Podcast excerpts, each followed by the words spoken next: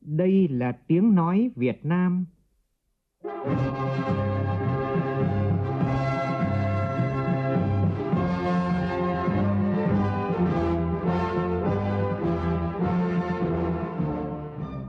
là tiếng nói Việt Nam, phát thanh từ Hà Nội, thủ đô nước Cộng hòa xã hội chủ nghĩa Việt Nam.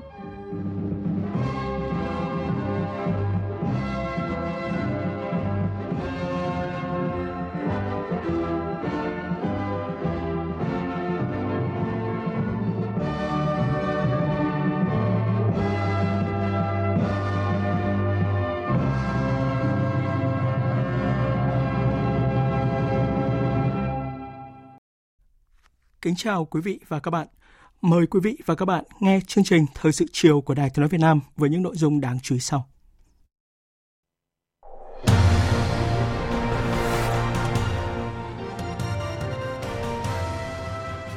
Hội đồng bầu cử quốc gia quyết định số lượng 184 đơn vị bầu cử đại biểu Quốc hội khóa 15 trong cả nước.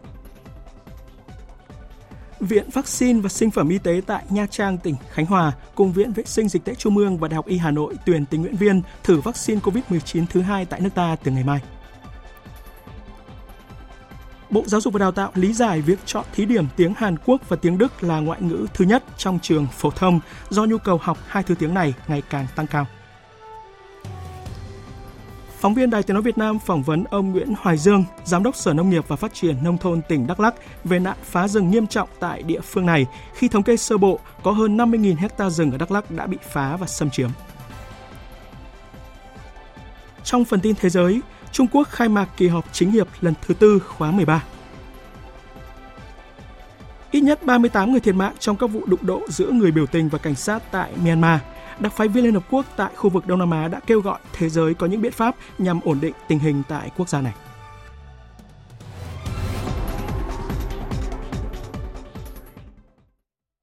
Bây giờ là nội dung chi tiết.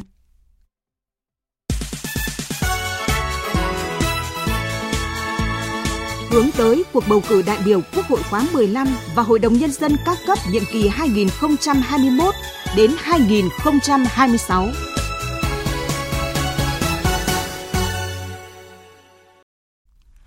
Hội đồng bầu cử quốc gia vừa công bố nghị quyết về số đơn vị bầu cử, danh sách các đơn vị bầu cử và số lượng đại biểu quốc hội được bầu ở mỗi đơn vị bầu cử của các tỉnh, thành phố trực thuộc Trung ương. Hội đồng bầu cử quốc gia quyết định tổng số đơn vị bầu cử đại biểu quốc hội khóa 15 trong cả nước là 184 đơn vị.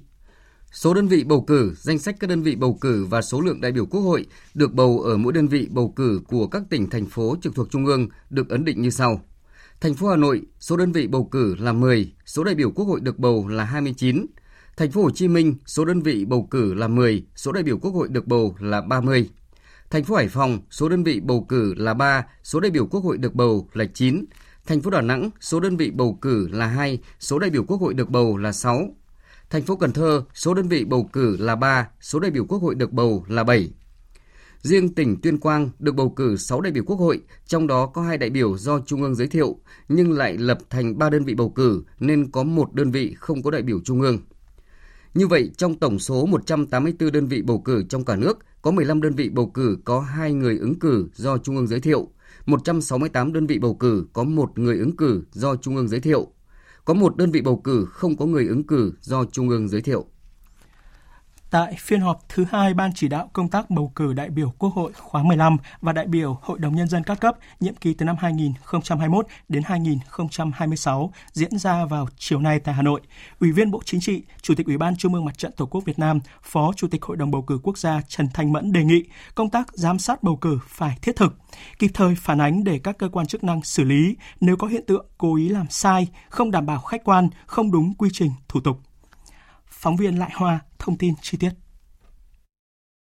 Tại phiên họp, các đại biểu thảo luận về kế hoạch kiểm tra giám sát công tác bầu cử đại biểu Quốc hội khóa 15, đại biểu Hội đồng Nhân dân các cấp nhiệm kỳ 2021-2026. Dự kiến từ ngày 15 tháng 3 đến ngày 13 tháng 4 sẽ bắt đầu đợt 1 kiểm tra giám sát công tác bầu cử đại biểu Quốc hội khóa 15 và đại biểu Hội đồng Nhân dân các cấp nhiệm kỳ 2021-2026. Theo kế hoạch, Ban Thường trực Ủy ban Trung ương Mặt trận Tổ quốc Việt Nam sẽ tổ chức 5 đoàn kiểm tra, giám sát công tác bầu cử. Mỗi đoàn đoàn kiểm tra giám sát tổ chức đi kiểm tra, giám sát tại ba địa phương cấp tỉnh và một địa phương cấp huyện ở mỗi tỉnh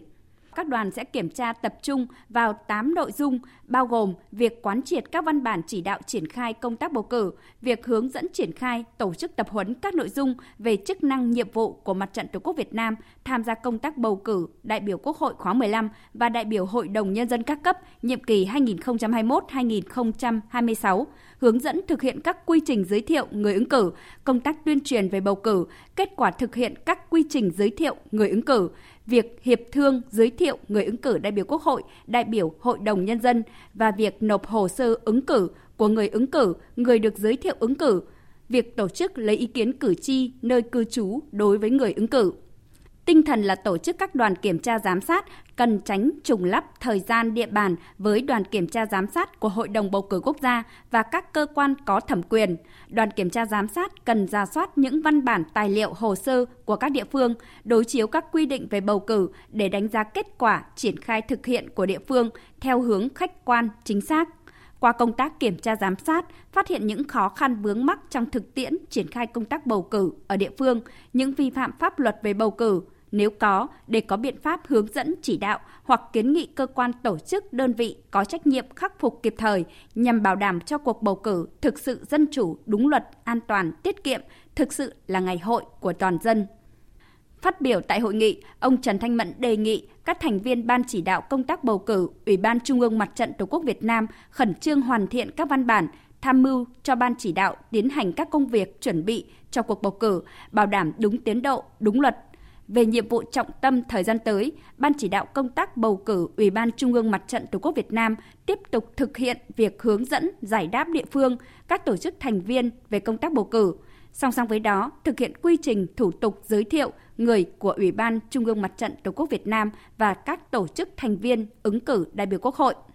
Cùng với việc triển khai hoạt động kiểm tra giám sát, Ban chỉ đạo công tác bầu cử Ủy ban Trung ương Mặt trận Tổ quốc Việt Nam tập trung chuẩn bị và tổ chức hội nghị hiệp thương lần thứ hai ở Trung ương, thực hiện quy trình lấy ý kiến nhận xét và tín nhiệm của cử tri nơi cư trú, theo dõi đôn đốc việc xác minh các vụ việc do cử tri nêu đối với người ứng cử đại biểu Quốc hội.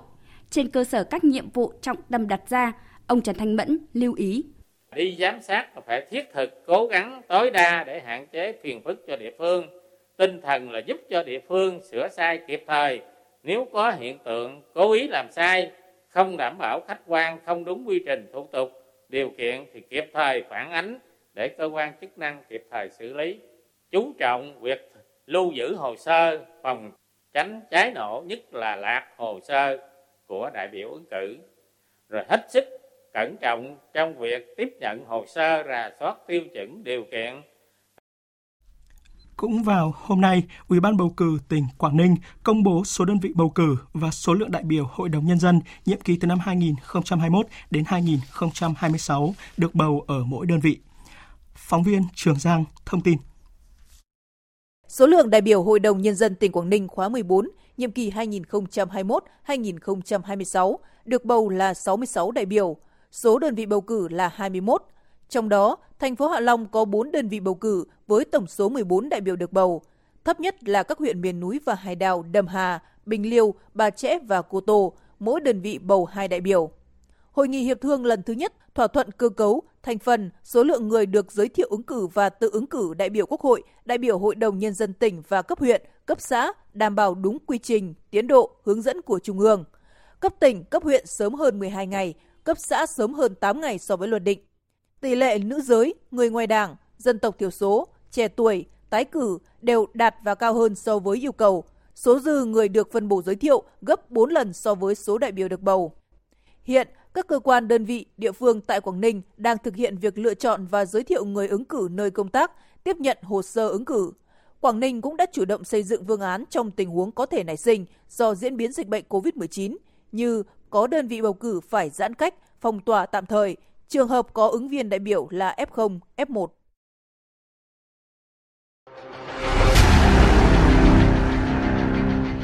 Đẩy lùi COVID-19, bảo vệ mình là bảo vệ cộng đồng.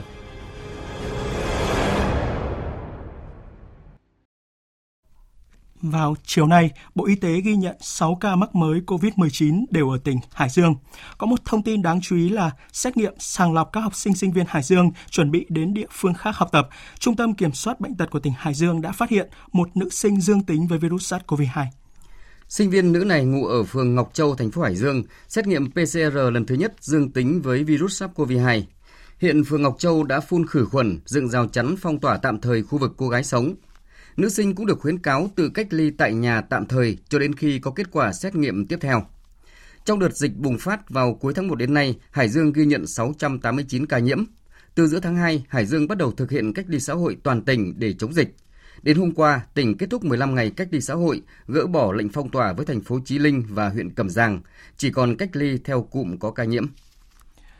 Chủ động phòng chống dịch COVID-19, vào chiều tối nay, thành phố Hà Nội tổ chức cuộc họp với các quận huyện để bàn các biện pháp ứng phó trong tình hình mới. Phóng viên Huy Nam đang có mặt tại cuộc họp sẽ thông tin chi tiết cùng quý vị và các bạn. Xin mời phóng viên Huy Nam ạ. Vâng, ờ, thưa quý vị và các bạn, ờ, theo báo cáo của Ban chỉ đạo phòng chống dịch COVID-19 của thành phố Hà Nội, thì ờ, đã qua 17 ngày Hà Nội không ghi nhận ca nhiễm mới ngoài cộng đồng. Hiện thành phố chỉ còn cách ly tập trung 3 trường hợp. Tất cả các cái điểm trên địa bàn thành phố đều đã được ờ, kết thúc phong tỏa. Báo cáo tại các cái điểm cầu thì đại diện các quận huyện cho biết thì ờ, sau khi thành phố có quyết định ờ, cho mở cửa trở lại các cái nhà hàng, quán cà phê trong nhà, rồi là việc học sinh cho đi học trở lại uh, các địa phương đã thực hiện nghiêm các cái quyết định phòng chống dịch tiến hành xử phạt các cái trường hợp vi phạm nhất là không đeo khẩu trang rồi là không giãn cách khi uh, ngồi ăn trong các cái nhà hàng trong các cái quán cà phê và theo nhận định của ban chỉ đạo phòng chống dịch thành phố Hà Nội thì à, khi nới lỏng các cái biện pháp so với giai đoạn trước đặc biệt là các trường đại học rồi là cao đẳng mở cửa trở lại thì sinh viên các tỉnh à, trở lại thành phố học tập nhiều hơn trong đó có thể có những cái trường hợp đến từ các cái tỉnh thành à, có dịch vì vậy trong thời gian tới thì Hà Nội có thể à, ghi nhận thêm các cái ca mắc mới. Trước cái tình hình đó thì ban chỉ đạo phòng chống dịch thành phố Hà Nội đã yêu cầu nhà trường phải tổ chức khử khuẩn, khai báo y tế, à, nắm bắt chắc số lượng học sinh và sinh viên quay trở lại từ các cái vùng dịch để phục vụ công tác à, giám sát dịch tễ tại cộng đồng. Học sinh đến trường phải à, đeo khẩu trang và được giám sát kiểm tra thân nhiệt à, thường xuyên theo à, quy định À, và thông tin chi tiết của cuộc họp à, chiều hôm nay thì chúng tôi sẽ chuyển đến quý vị và các bạn trong các chương trình sau. Xin mời biên tập viên tiếp tục chương trình. Vâng, xin được cảm ơn phóng viên Huy Nam. Liên quan đến việc sản xuất vaccine ngừa COVID-19 Make in Việt Nam, Viện Vaccine và Sinh phẩm Y tế Bộ Y tế có trụ sở tại tỉnh Khánh Hòa vừa hoàn thành việc tập huấn quy trình thử nghiệm khám tuyển dụng tình nguyện viên tham gia thử nghiệm vaccine COVID-19 thứ hai của Việt Nam có tên gọi là Covivax. Từ ngày mai thì các đơn vị sẽ tiếp nhận hồ sơ đăng ký tham gia thử nghiệm lâm sàng giai đoạn 1 vaccine Covivax. Tin của phóng viên Thái Bình. Viện Vaccine và Sinh phẩm Y tế sẽ phối hợp với Trường Đại học Y Hà Nội, Viện Vệ sinh Dịch tễ Trung ương tiếp nhận hồ sơ tuyển dụng các tình nguyện viên tham gia thử nghiệm. Các tình nguyện viên có tuổi đời từ 18 đến 59 tuổi, khỏe mạnh, tình nguyện tham gia nghiên cứu, có cân nặng chiều cao phù hợp, cư trú trong khu vực nghiên cứu. Tình nguyện viên sẽ được khám 9 lần, được tiêm 2 mũi vaccine Covivac, mỗi mũi cách nhau 28 ngày. Sau khi tiêm, ở lại địa điểm nghiên cứu 24 giờ để được theo dõi an toàn tình nguyện viên cũng được lấy mẫu máu 7 lần trước và sau khi tiêm nhằm đánh giá sức khỏe, đo lượng kháng thể trong máu chống lại COVID-19. Các tình nguyện viên được hỗ trợ chi phí đi lại, bồi dưỡng mỗi lần tiêm vaccine.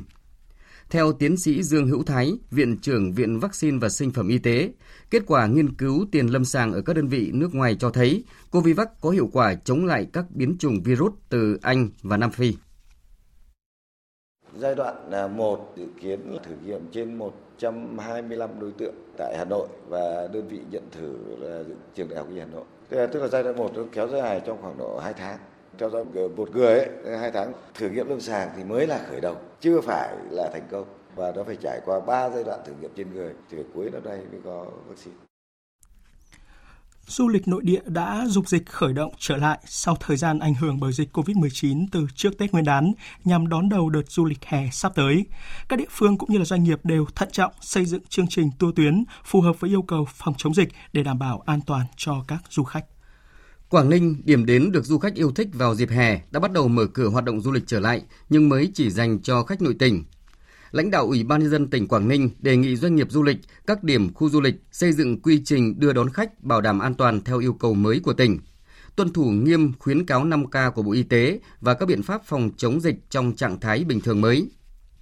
Quảng Nam cũng đã lên kế hoạch một số chương trình kế hoạch đón khách mùa hè. Đặc biệt, nhân kỷ niệm 550 năm danh sưng Quảng Nam, tháng 6 tới, Quảng Nam sẽ phối hợp với Đà Nẵng, Quảng Ngãi, Bình Định, Thừa Thiên Huế, Hà Nội và thành phố Hồ Chí Minh triển khai một số hoạt động văn hóa, thể thao, du lịch, tạo điểm nhấn thu hút du khách.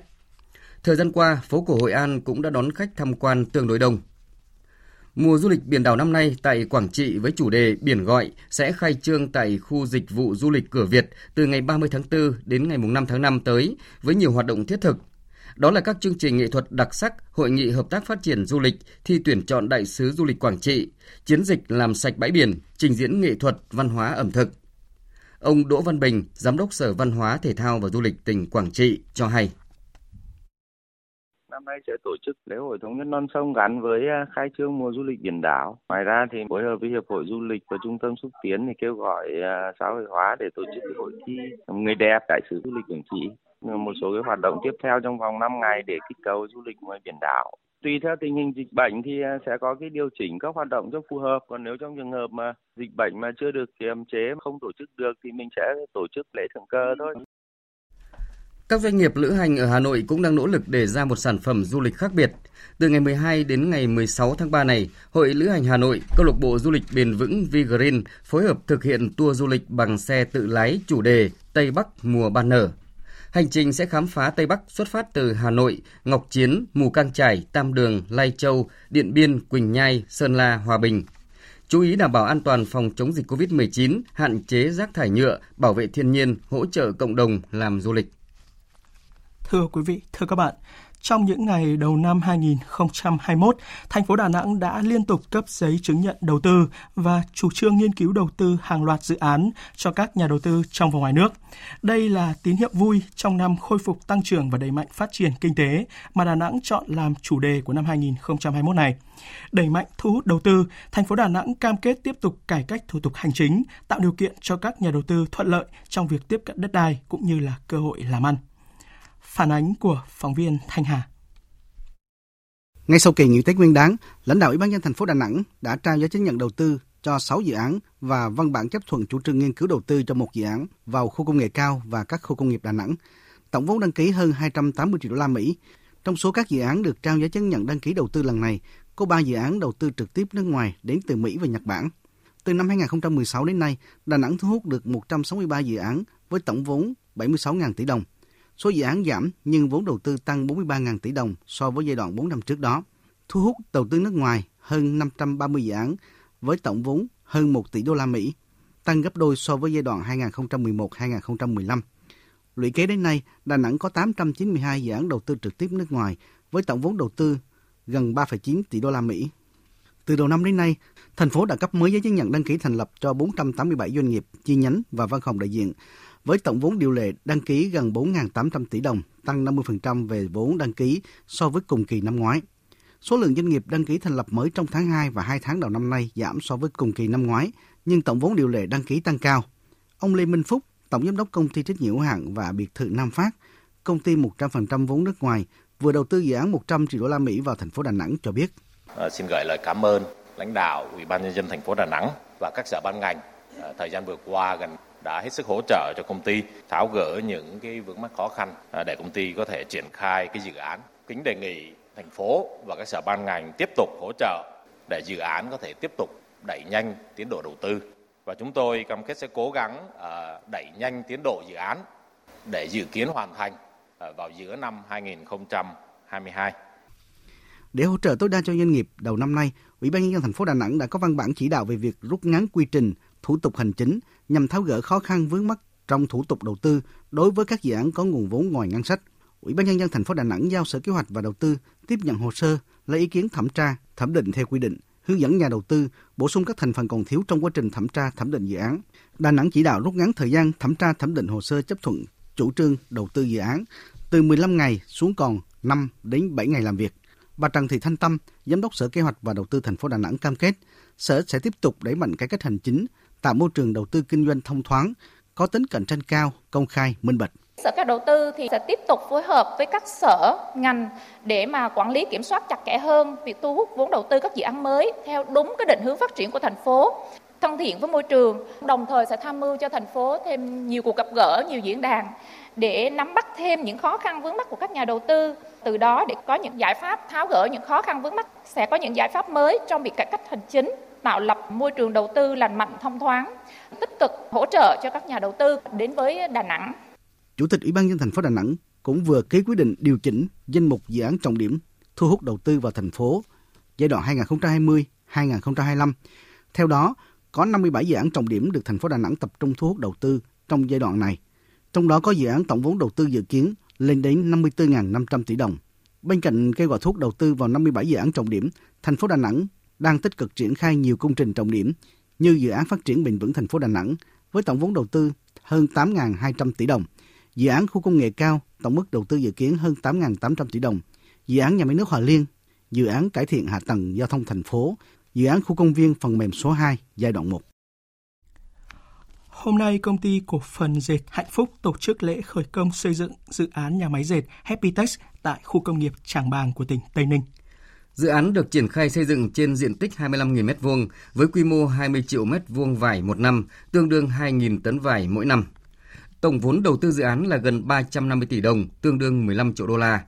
Thời gian xây dựng hoàn thành trong 6 tháng, toàn bộ sản phẩm dệt được xuất khẩu sang các nước. Từ đầu năm đến nay, tại các khu công nghiệp, khu kinh tế của tỉnh Tây Ninh đã thu hút 4 dự án, trong đó có một dự án trong nước, 3 dự án đầu tư nước ngoài với số vốn hơn 373 triệu đô la và hơn 37 tỷ đồng. Vào chiều nay, tỉnh Bắc Cạn chính thức khai trương trung tâm điều hành thông minh của địa phương này. Tin của phóng viên công luận. Trung tâm điều hành thông minh tỉnh Bắc Cạn do Tập đoàn Bưu chính Viễn thông Việt Nam trực tiếp thiết kế thực hiện từ năm 2020. Trung tâm với 9 phân hệ có chức năng tổng hợp chỉ tiêu sản xuất phát triển kinh tế xã hội, ngân sách, y tế, giáo dục, hành chính công, giao thông, môi trường, đất đai, thông tin phản ảnh từ người dân, vân vân. Ông Phạm Duy Hưng, Phó Chủ tịch Ủy ban nhân dân tỉnh Bắc Cạn cho biết, việc đưa trung tâm điều hành thông minh đi vào hoạt động đánh dấu bước phát triển mới trong quá trình xây dựng chính quyền điện tử, chuyển đổi số của tỉnh Bắc Cạn. Qua đó giúp lãnh đạo tỉnh có cái nhìn toàn cảnh trên nhiều lĩnh vực để kịp thời đưa ra các thông tin chỉ đạo điều hành kịp thời, minh bạch và hiệu quả, hướng đến xây dựng một chính quyền điện tử phục vụ người dân doanh nghiệp ngày càng tốt hơn. Văn phòng Ủy ban nhân dân tỉnh Bắc Cạn sẽ là đơn vị tiếp quản vận hành mô hình này. Hôm nay, đoàn công tác của Bộ Giao thông Vận tải làm việc với Ủy ban Nhân dân tỉnh Bình Thuận về vấn đề bồi thường giải phóng mặt bằng của dự án đường bộ cao tốc Bắc Nam qua địa bàn tỉnh. Tin của phóng viên đoàn sĩ. Ủy ban dân tỉnh Bình Thuận đề nghị Bộ Giao thông Vận tải chỉ đạo Ban Quản lý Dự án 7, Ban Quản lý Dự án Thăng Long và các nhà thầu thi công làm việc với các chủ mỏ đất đắp đã có giấy phép để cung cấp ờ, để cung cấp đất cho dự án. Đồng thời, phối hợp Sở Tài nguyên và Môi trường ra soát các mỏ chưa có giấy phép để xác định trữ lượng, chất lượng theo yêu cầu của dự án. Đề nghị sớm tổ chức khảo sát hiện trạng kết cấu, tải trọng khai thác các tuyến đường địa phương sử dụng phục vụ thi công các gói thầu dự án, làm cơ sở sửa chữa hoàn trả nếu có hư hỏng trong quá trình sử dụng. Dự án đường bộ cao tốc Bắc Nam qua địa bàn tỉnh Bình Thuận có tổng chiều dài 160 km, gồm 3 dự án thành phần đi qua 29 xã thị trấn thuộc 5 huyện để sớm hoàn thành việc giải phóng mặt bằng toàn bộ dự án đường bộ cao tốc Bắc Nam đi qua tỉnh Bình Thuận. Thứ trưởng Bộ Giao thông Vận tải Nguyễn Ngọc Đông yêu cầu Ủy ban Nhân dân tỉnh chỉ đạo các đơn vị liên quan giải quyết dứt điểm các khiếu nại tố cáo của người dân, tiếp tục tuyên truyền mục đích ý nghĩa của công trình để vận động nhân dân nhận tiền bồi thường và sớm bàn giao toàn bộ mặt bằng cho đơn vị thi công phối hợp giải quyết di rời các công trình liên quan và có phương án cụ thể trong việc sử dụng các mỏ cung ứng vật liệu xây dựng phục vụ thi công đường cao tốc. Vào đầu tháng 3 này, Cục Thuế Thành phố Hồ Chí Minh nhận hồ sơ quyết toán thuế thu nhập cá nhân năm 2020. Theo quy định mới thì nếu người nộp thuế quyết toán thuế thu nhập cá nhân năm 2020 chậm so với thời hạn thì mức phạt sẽ tăng, cao nhất lên tới 25 triệu đồng. Tin của phóng viên Lệ Hằng. Để việc khai thuế được thuận lợi, tránh tụ tập đông người, Văn phòng Cục Thuế Thành phố Hồ Chí Minh và 24 chi cục thuế quận huyện khuyến khích người nộp đăng ký tài khoản giao dịch điện tử để lập tờ khai thuế tại nhà. Cục Thuế Thành phố Hồ Chí Minh cũng đăng trên website, trên các trang mạng xã hội, video gửi đến hộp thư điện tử video clip và nội dung hướng dẫn nộp thuế. Điểm mới trong quyết toán thuế thu nhập cá nhân năm nay là chỉ quyết toán khi phát sinh số tiền thuế phải nộp thêm trên 50.000 đồng. Với cá nhân trực tiếp khai quyết toán thuế thu nhập cá nhân với cơ quan thuế thì được kéo dài thời gian quyết toán thêm một tháng và hạn cuối phải nộp là ngày 30 tháng 4. Việc nộp chậm thuế sẽ bị xử phạt theo Nghị định số 125 năm 2020 của Chính phủ về xử phạt vi phạm hành chính thuế hóa đơn với mức phạt tối đa là 25 triệu đồng.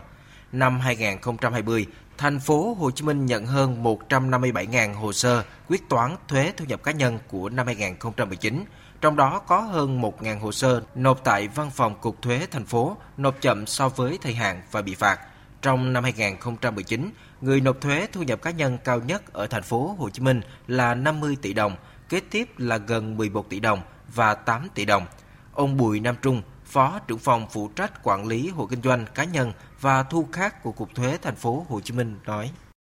thì à, cục thuế cũng khuyến khích người nộp thuế nên là thực hiện nộp hồ sơ quyết toán sớm để tránh cái việc phải bị à, chế tài do việc nộp trễ. Thì à, cục thuế cũng khuyến khích người nộp thuế nên là thực hiện tài khoản điện tử. Trước đây thì khi chúng ta kê khai thuế qua cái cổng thông tin điện tử của cục thuế phải nộp tiếp cái bộ hồ sơ giấy. Nhưng mà năm nay thì gửi thẳng giao dịch điện tử luôn mà không phải nộp hồ sơ giấy nữa.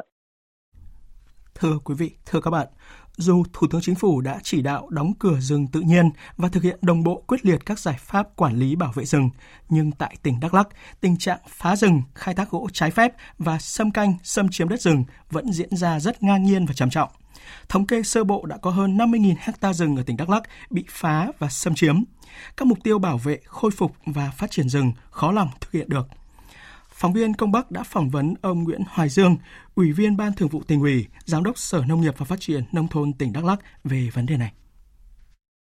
À, vâng, à, thực trạng chung ở Đắk Lắk à, là nhiều doanh nghiệp, nhiều dự án đầu tư trên đất rừng à, nhưng lại không đầu tư hoặc à, đầu tư không đúng như cam kết, dẫn đến là rừng bị mất, đất bị lấn chiếm và hiệu quả dự án, hiệu quả kinh tế rất thấp, gần như bằng không. Ở đây cũng được coi là những cái điểm nóng nhất về mất đất, mất rừng. À, vấn đề ở đây là gì thưa ông? Ở đây thì tôi cho rằng là nó có ba vấn đề. Vấn đề thứ nhất là cái điều kiện rừng, đất rừng gặp rất nhiều khó khăn. Thực trạng của nó từ khi họ tiếp nhận đã có một phần bị dân xâm canh, xâm chiếm và cái việc xử lý, giải tỏa các cái đối tượng này để có thể thực hiện các nội dung dự án cũng là một cái khó khăn. Cái thứ hai nữa, phải thấy được các cái cơ chế chính sách của chúng ta đối với rừng, đất rừng tôi cho rằng nó cũng còn chưa phù hợp. Nhiều cái mục tiêu dự án của các cái doanh nghiệp đề ra chưa thể thực hiện được. Nó vướng cơ chế này vướng chính sách kia. Vấn đề thứ ba nữa là trách nhiệm của các cái nhà đầu tư. Ở đây tôi cho rằng là đôi khi họ thấy khó thấy vướng thế là họ buông họ bỏ hoặc họ không quan tâm chú ý. À, vâng à, theo báo cáo thì có hơn 25.000 hecta rừng giao cho cấp xã cùng với đó là hàng chục nghìn hecta khác của các dự án các doanh nghiệp công ty lâm nghiệp cũng đang bị xâm chiếm. À, có thể nói là việc lấn chiếm đất rừng ở Đắk Lắk đang rất nóng bỏng và liên tục gia tăng. À, vậy thì cái đề án bảo vệ và khôi phục rừng Tây Nguyên của chính phủ thực hiện tại Đắk Lắk à, liệu có khả thi và các giải pháp ở đây là gì, thưa ông? Tôi cho rằng thứ nhất, về cơ chế chính sách phải rà soát lại và tăng cường hơn nữa nguồn lực đầu tư cho quản lý bảo vệ rừng tự nhiên. Rừng tự nhiên bây giờ tất cả đều là không được khai thác thì trách nhiệm của nhà nước phải đầu tư kinh phí cho quản lý bảo vệ rừng. Đầu tư ở đây là phải đầu tư tương xứng mới có thể giữ được, chứ không phải là chỉ hỗ trợ Thế còn là bao nhiêu chủ rừng tự lo thì dứt khoát đừng không thể giữ được. Cái thứ hai nữa là phải có tổng thể các cái giải pháp để ổn định đời sống, việc làm cho người dân ở vùng gần rừng hoặc là có chính sách để người dân cùng tham gia quản lý bảo vệ rừng, à, giữ rừng, phát triển rừng, nhận khoán. Đây những cái chính sách này phải đi vào thiết thực. Vấn đề thứ ba nữa là trách nhiệm tổ chức triển khai thực hiện. Thì đây không phải chỉ riêng của ngành mà trách nhiệm của tất cả các ngành đều phải nhìn thấy được cái việc này để chung tay chung sức có trách nhiệm trong cái việc này mặt khác là xử lý nghiêm các đối tượng cố tình vi phạm đầu nậu đến chiếm mua bán rừng đất rừng à, làm việc với à, các tỉnh Tây Nguyên cũng như là làm với tỉnh Đắk Lắk thì à, Thủ tướng Chính phủ có nhấn mạnh Đắk Lắk phải phát triển ngành công nghiệp đồ gỗ, phát triển rừng, trồng cây gỗ lớn. À, tới đây cái chiến lược nào của Đắk Lắk để có thể là phát triển ngành công nghiệp đồ gỗ đấy à, theo tinh thần chỉ đạo của Thủ tướng Chính phủ thưa ông? Để mà thực hiện được định hướng chiến lược phát triển rừng gắn với chế biến thì đầu tiên là phải đánh giá đúng tình hình thực trạng. Đắk Lắk thì cái diện tích rừng trồng hiện nay chỉ chiếm độ khoảng 10% thôi. Còn chủ yếu là rừng tự nhiên. Rừng tự nhiên thì trong đó có khoảng 25% là diện tích đất rừng sản xuất. lại là rừng nghèo, nghèo kiệt. Thứ nhất tôi cho rằng đối với rừng trồng phải rà soát đánh giá lại để xác định các loài cây trồng chiến lược phù hợp cho cái định hướng phát triển công nghiệp chế biến nâng cao hiệu quả chứ không phải thời gian qua chỉ làm gỗ ờ, răm gỗ ờ, nguyên liệu giấy những cái gỗ mọc nhanh thì đấy là tức thời thôi ờ, vấn đề tiếp theo là phải kêu gọi các nhà đầu tư lớn vào đây cùng liên kết hợp tác với các cái công ty lâm nghiệp ở đây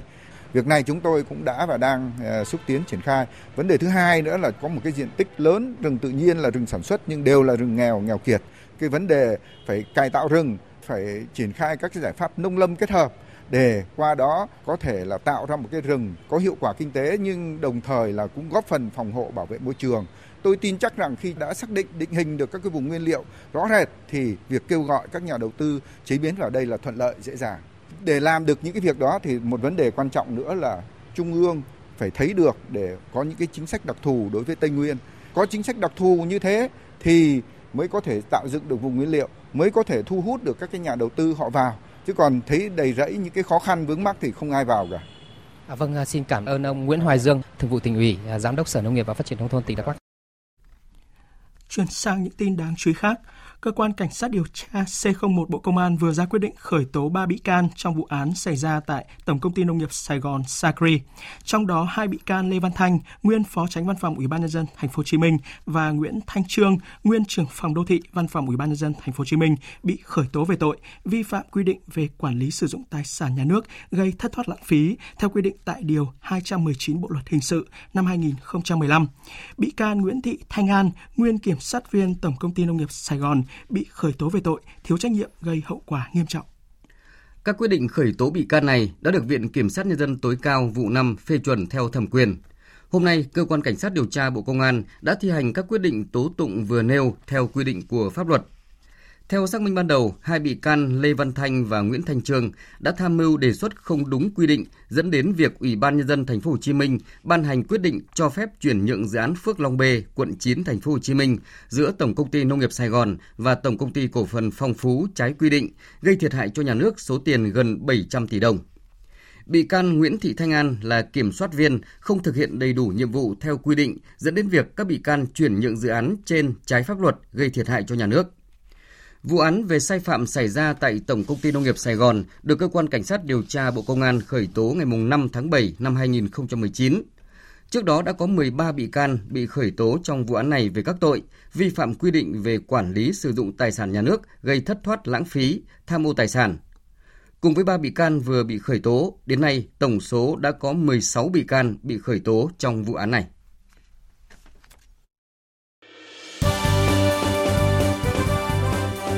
Thời sự tiếng nói Việt Nam Thông tin nhanh Bình luận sâu Tương tác đa chiều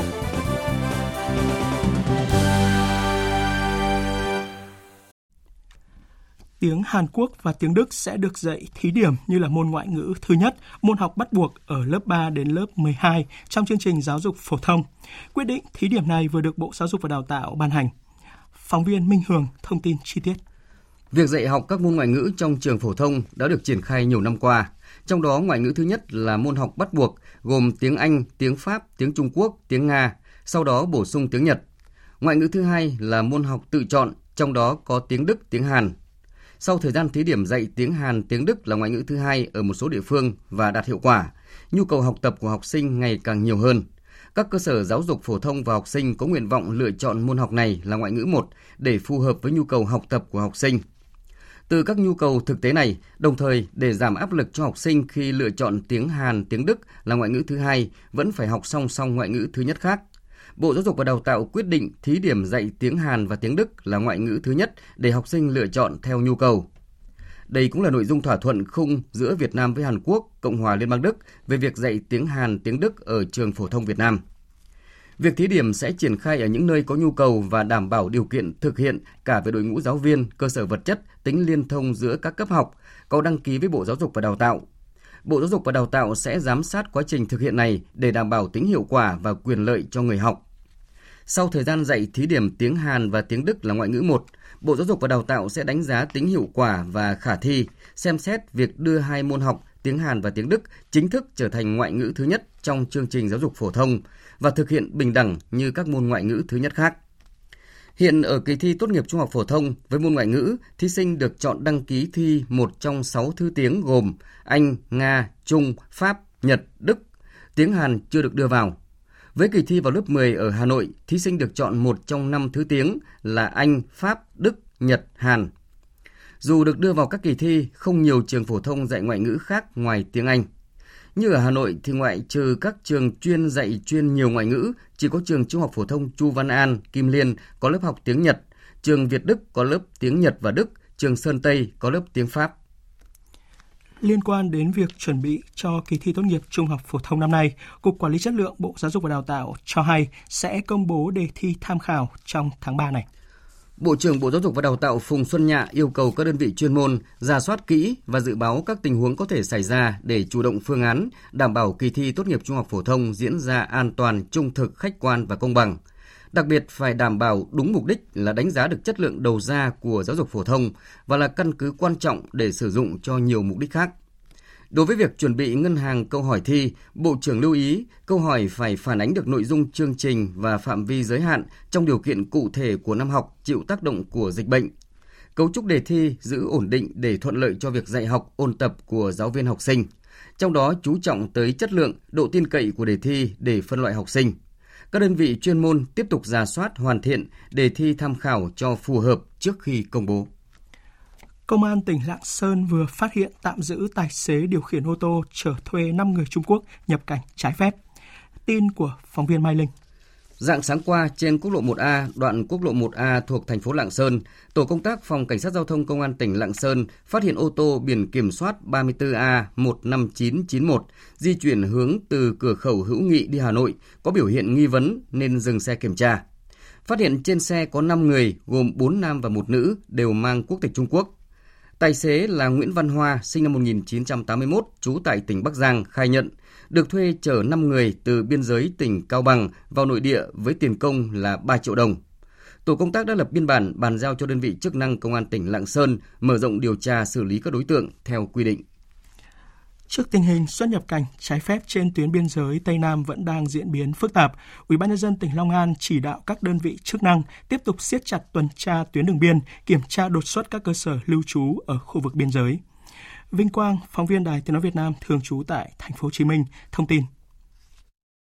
Các ngành chức năng tỉnh Long An đang thực hiện tăng cường kiểm tra khu vực biên giới, kiểm tra chặt chẽ khách sạn nhà nghỉ về tạm trú tạm vắng, tăng cường kiểm soát tuyến biên giới, kiên quyết ngăn chặn triệt để các trường hợp xuất nhập cảnh trái phép nhằm đảm bảo không để nguồn bệnh xâm nhập từ bên ngoài. Đại tá Nguyễn Văn An, chính ủy Bộ Chỉ huy Bộ đội Biên phòng tỉnh Long An cho biết, trước thông tin phía Campuchia vừa phát hiện hai phụ nữ gốc Việt nhiễm COVID-19 đang có mặt tại tỉnh Svay Rieng, tỉnh giáp ranh với Tây Ninh và Long An. Bộ Chỉ huy Bộ đội Biên phòng Long An tăng cường rà soát tại những điểm đường nhân sinh, dễ dàng qua lại giữa hai nước. Những ngày qua, lực lượng biên phòng đã phát hiện bắt giữ hơn 10 đối tượng Việt Nam, Trung Quốc có hành vi xuất nhập cảnh trái phép, vận động quần chúng nhân dân phối hợp cung cấp thông tin có liên quan đến các vụ đưa người xuất nhập cảnh trái phép, buôn lậu để kịp thời xử lý theo quy định của pháp luật. Số người ở bên Campuchia người ta thấy tình hình dịch bệnh như thế người ta tìm đường người ta trốn về, người ta sang Campuchia để người ta đi làm mướn. Thì chúng tôi cũng bắt được một số vụ thì hiện nay là đã phối hợp với lại công an để tổ chức như là điều tra để truy tố các cái đường dây mà đưa rước người xuất nhập cảnh trái phép. Thì cái này thì nó cũng đang rất là phức tạp. Thì cũng như là các tỉnh tây ninh cũng như là đồng tháp thì long an cũng đang tập trung các cái lực lượng để phòng chống để làm tốt cái việc ngăn chặn này.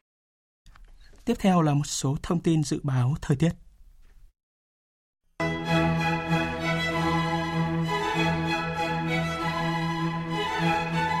Thưa quý vị và các bạn, theo Trung tâm Dự báo Khí tượng Thủy văn Quốc gia, miền Bắc và Bắc Trung Bộ đêm nay và sáng mai trời rét, có mưa phùn và sương mù, trưa chiều trời hứng nắng, nhiệt độ có tăng hơn. Các tỉnh ven biển từ Đà Nẵng đến Bình Thuận và khu vực Tây Nguyên, đêm có mưa rào, ngày nắng, nhiệt độ cao nhất là 33 độ, Riêng Nam Bộ, ngày nắng, đêm không mưa, miền Đông có nơi có nắng nóng, nhiệt độ cao nhất 35 độ, có nơi trên 35 độ.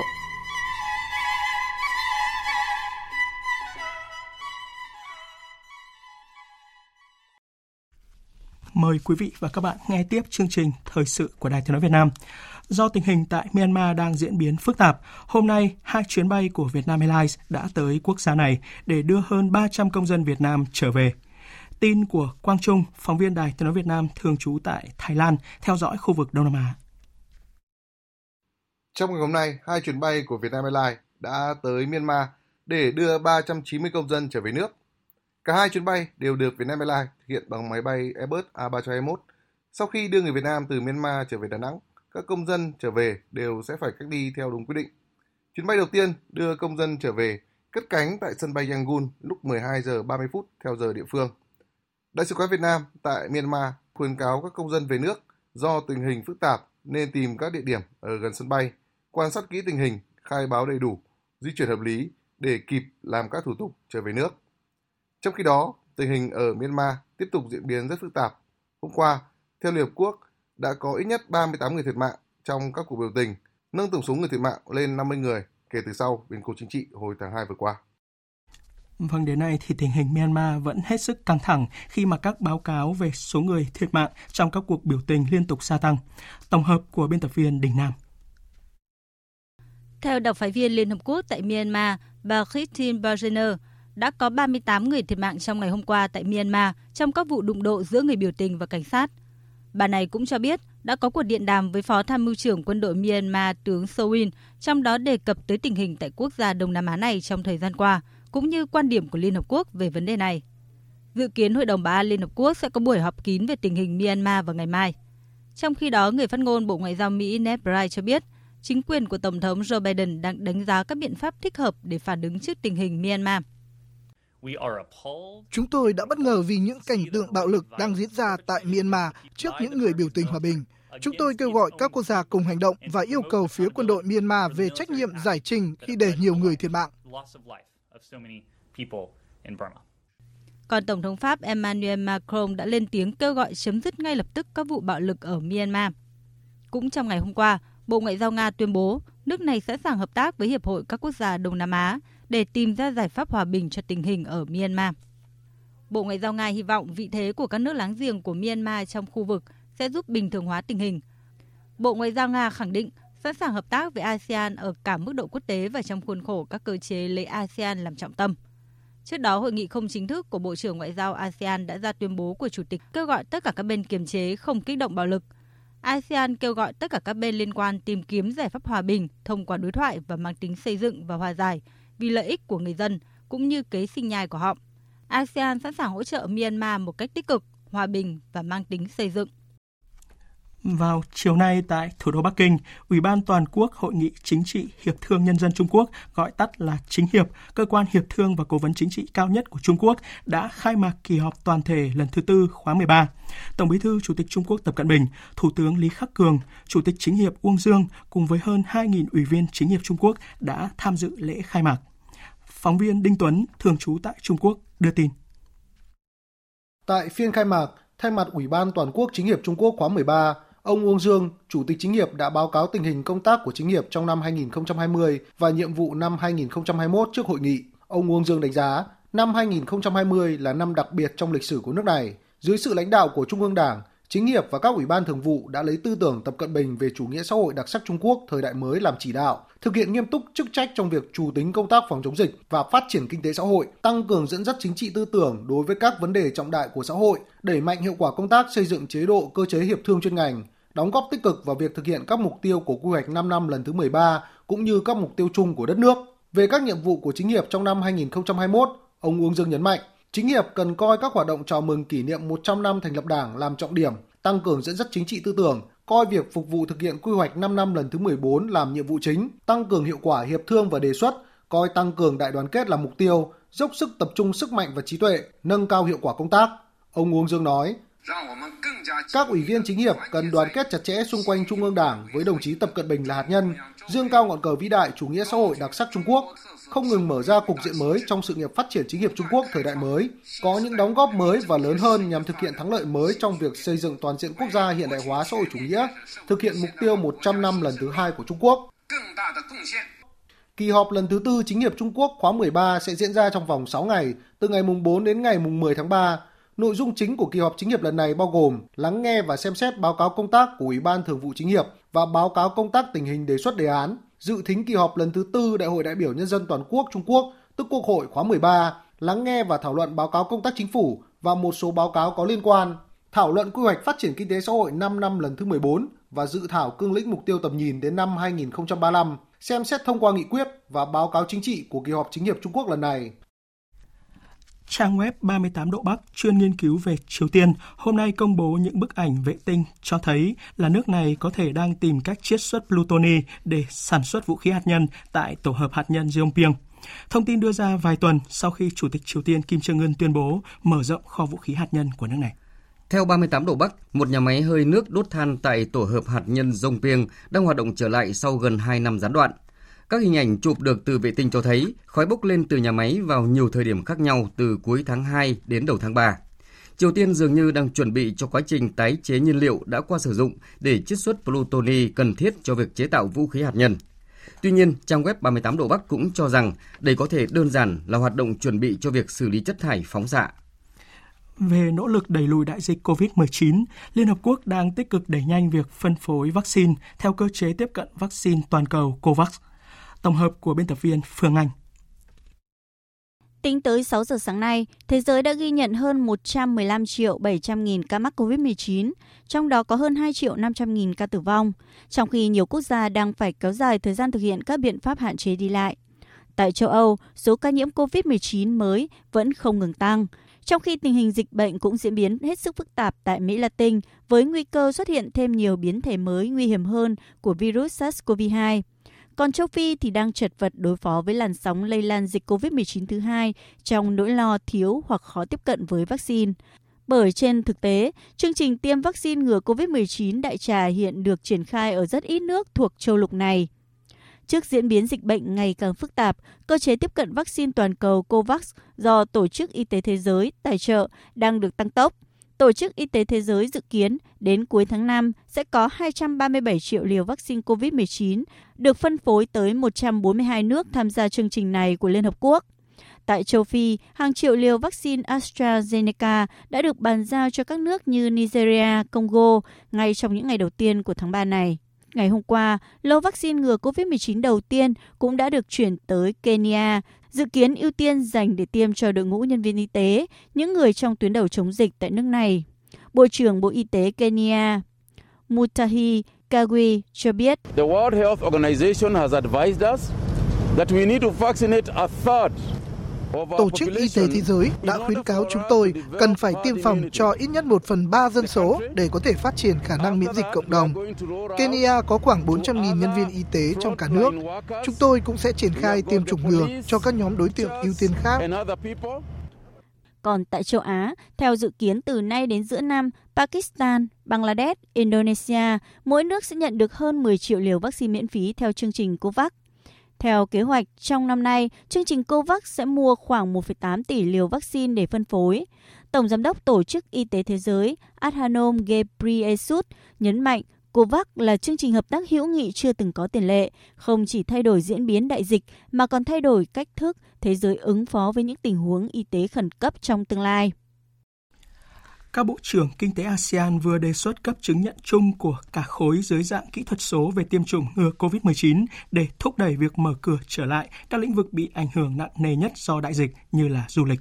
Hãng thông tấn Bernama dẫn lời Bộ trưởng Công nghiệp và Thương mại Quốc tế Malaysia, ông Mohamed Amin Ali, phát biểu với báo giới sau khi tham dự hội nghị Bộ trưởng Kinh tế ASEAN hẹp lần thứ 27, theo hình thức trực tuyến cho biết đây là một đề xuất mới mà Brunei với tư cách Chủ tịch ASEAN năm nay đưa ra mới đây. Tuy nhiên, hiện chưa có mốc thời gian cụ thể về việc áp dụng chứng nhận này bởi vấn đề này sẽ cần được đưa ra bàn thảo tại cuộc họp Bộ trưởng Y tế của ASEAN. Ông Mohamed bày tỏ tin tưởng rằng chứng nhận này sẽ được thực hiện trong tương lai gần và sẽ tạo điều kiện thuận lợi cho việc di chuyển giữa các nước thành viên ASEAN. Một số tập đoàn lớn của Mỹ đang gặp những khó khăn, có nguy cơ phải tạm dừng hoạt động hoặc là đóng cửa. Tập đoàn sản xuất ô tô hàng đầu thế giới của Mỹ General Motors thông báo tiếp tục dừng hoạt động 3 trong số các nhà máy của mình ở khu vực Bắc Mỹ do thiếu chất bán dẫn hoặc chip trên toàn cầu, ảnh hưởng trực tiếp đến ngành công nghiệp sản xuất ô tô. Theo công ty tư vấn Alex Partner, sự thiếu hụt chất bán dẫn hoặc chip sẽ khiến doanh thu của ngành công nghiệp sản xuất ô tô toàn cầu giảm 60,6 tỷ đô la Mỹ ngày 24 tháng 2, Tổng thống Mỹ Joe Biden đã ký một sắc lệnh yêu cầu các bộ ngành nước này khẩn trương xem xét và đảm bảo các chuỗi cung ứng sản phẩm quan trọng, bao gồm cả chất bán dẫn. Chất bán dẫn có vai trò quan trọng trong sản xuất xe ô tô, được sử dụng trong hệ thống thông tin giải trí, hệ thống lái trợ lực và phanh. Cùng ngày 3 tháng 3, tập đoàn giải trí và truyền thông đa phương tiện nổi tiếng thế giới Walt Disney thông báo sẽ đóng cửa ít nhất 60 cửa hàng ở khu vực Bắc Mỹ trong năm 2021 để tập trung phát triển mô hình kinh doanh trực tuyến. Tiếp theo là trang tin thể thao.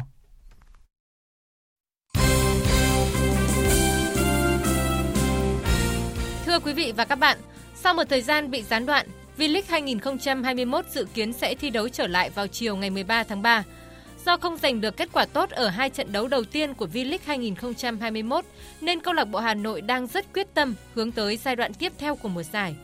Những buổi tập gần đây của đội bóng luôn diễn ra nghiêm túc nhưng cũng đầy hào hứng. Trung vệ Đỗ Duy Mạnh chia sẻ. Hà Nội hai trận đấu vừa qua cũng có kết quả không được tốt thì khi quay trở lại khi anh em ờ, được ăn Tết bên gia đình rất là vui vẻ khi quay trở lại thì toàn đội rất là háo hức tập luyện cũng như là tập trung cao độ hơn và động viên nhau rất là nhiều từ lãnh đạo đến ban luyện đến tất cả cầu thủ em thấy hiện tại thì cũng đang rất là tốt tinh thần của anh em cũng như là đang rất là háo hức chờ ngày V-League quay trở lại Tại vòng 3 sắp tới đây, Hà Nội sẽ đụng Hải Phòng trên sân Lạch Tray vào chiều ngày 13 tháng 3. Khác với Hà Nội, Hải Phòng đá hai trận, thắng cả hai và dẫn đầu bảng xếp hạng. Ở cuộc so tài sắp tới, Hà Nội có thể sẽ có được sự phục vụ của bộ đôi Đỗ Duy Mạnh, Trần Đình Trọng. Như nhiều đội bóng khác, câu lạc bộ Viettel đang háo hức chờ ngày được trở lại thi đấu. Kể từ khi hội quân trở lại sau Tết Nguyên đán, Viettel thực hiện biện pháp nội bất xuất, ngoại bất nhập để đảm bảo an toàn tuyệt đối cho các thành viên. Huấn luyện viên Trương Việt Hoàng cho biết. Hầu như tất cả các đội bóng này rất là vui mừng vì trong cái thời gian qua khi tập luyện mà không có giải V-League thì thật sự cũng không có được cái không khí hào hứng lắm khi mà cũng biết là ngày 13 tháng 3 này giải V-League quay lại thì hầu như tất cả các đội bóng là rất là vui mừng khi nó chuẩn bị là quay trở lại cái guồng quay của bóng đá Việt Nam.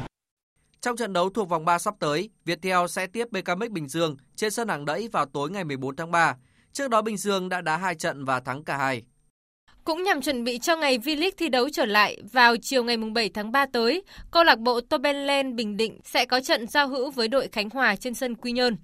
Tuy nhiên, để phòng tránh dịch COVID-19, trận đấu này sẽ diễn ra trong tình trạng đóng cửa, không có khán giả. Còn trong trận giao hữu diễn ra chiều qua trên sân Pleiku, Hoàng Anh Gia Lai đã thắng đội hạng nhất Công an Nhân dân tỷ số 5-2. Vào chiều ngày 14 tháng 3, Hoàng Anh Gia Lai sẽ tiếp Tobenland Bình Định trên sân Pleiku trong trận đấu thuộc vòng 3 V-League 2021. Còn đội Công an Nhân dân mở đầu giải hạng nhất quốc gia bằng chuyến làm khách của Cần Thơ chiều ngày 19 tháng 3.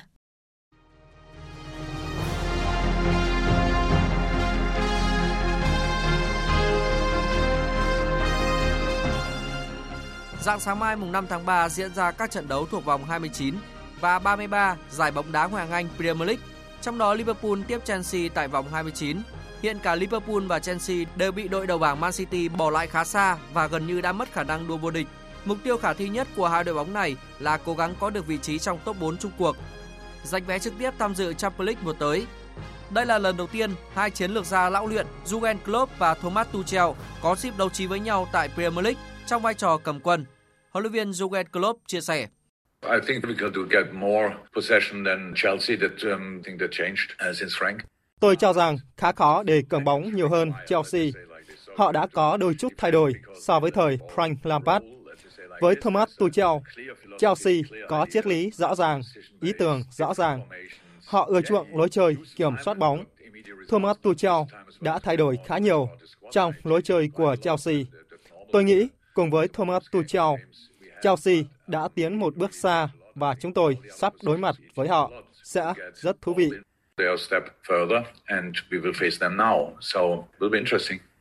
Còn huấn luyện viên Thomas Tuchel tỏ ra tự tin. We have always a chance to win any game because we have self-confidence. Uh, Liverpool have to be a tough opponent. Chúng tôi luôn có cơ hội giành chiến thắng trong bất kỳ trận đấu nào bởi vì chúng tôi có sự tự tin. Nhưng Liverpool sẽ là đối thủ khó khăn. Họ là một trong những đội bóng mạnh nhất châu Âu và cũng có một huấn luyện viên giỏi nhất châu Âu. Không có nghi ngờ gì về điều đó. Nhưng chúng tôi đủ tự tin để đến sân của họ. Chúng tôi sẽ làm tất cả để giành chiến thắng. Prepare ourselves what we have to do to win.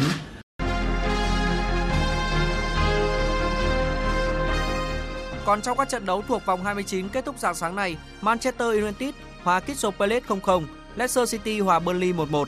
Với những kết quả này, Man United được 51 điểm, tiếp tục đứng thứ hai, kém đội đầu bảng Manchester City tới 14 điểm. Còn Leicester City được 50 điểm, đứng yên ở vị trí thứ ba trên bảng xếp hạng.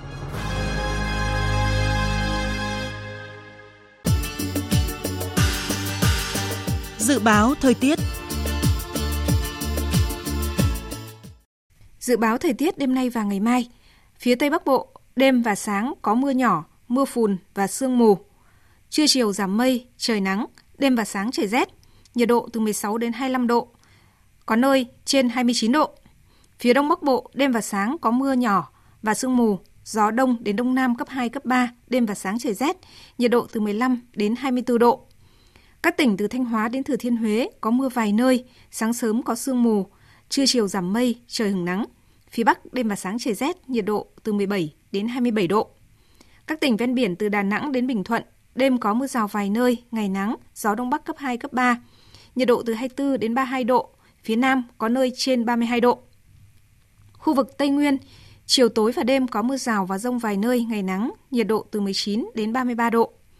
Nam Bộ, đêm không mưa, ngày nắng, riêng miền Đông có nơi có nắng nóng, gió đông cấp 2, cấp 3, nhiệt độ từ 23 đến 35 độ, có nơi trên 35 độ. Khu vực Hà Nội, đêm và sáng có mưa phùn và sương mù, gió đông đến đông nam cấp 2, cấp 3, trời rét. Nhiệt độ từ 15 đến 24 độ. Dự báo thời tiết biển, Bắc Vịnh Bắc Bộ và Nam Vịnh Bắc Bộ đêm và sáng có mưa, mưa rào rải rác. Tầm nhìn xa trên 10 km, giảm xuống 4 đến 10 km trong mưa, gió đông đến đông nam cấp 3, cấp 4. Vùng biển từ Quảng Trị đến Quảng Ngãi có mưa rào vài nơi, tầm nhìn xa trên 10 km, gió đông bắc đến đông cấp 4. Vùng biển từ Bình Định đến Ninh Thuận, vùng biển từ Bình Thuận đến Cà Mau có mưa rào vài nơi, tầm nhìn xa trên 10 km, gió đông bắc cấp 4, cấp 5. Vùng biển từ Cà Mau đến Kiên Giang không mưa, tầm nhìn xa trên 10 km, gió đông cấp 4. Khu vực Bắc Biển Đông và khu vực quần đảo Hoàng Sa thuộc thành phố Đà Nẵng có mưa vài nơi, tầm nhìn xa trên 10 km, gió đông bắc đến đông cấp 4, cấp 5. Khu vực giữa Biển Đông, khu vực Nam Biển Đông và khu vực quần đảo Trường Sa thuộc tỉnh Khánh Hòa có mưa rào và rông vài nơi, tầm nhìn xa trên 10 km, gió đông bắc cấp 4, cấp 5. Vịnh Thái Lan không mưa, tầm nhìn xa trên 10 km, gió đông đến đông nam cấp 3, cấp 4. Tới đây chúng tôi kết thúc chương trình Thời sự chiều nay. Chương trình do các biên tập viên Hải quân Lan Anh và Nguyễn Hằng thực hiện với sự tham gia của phát thanh viên Hoàng Sang, kỹ thuật viên Tuyết Mai, chịu trách nhiệm nội dung Nguyễn Vũ Duy. Cảm ơn quý vị và các bạn đã quan tâm theo dõi.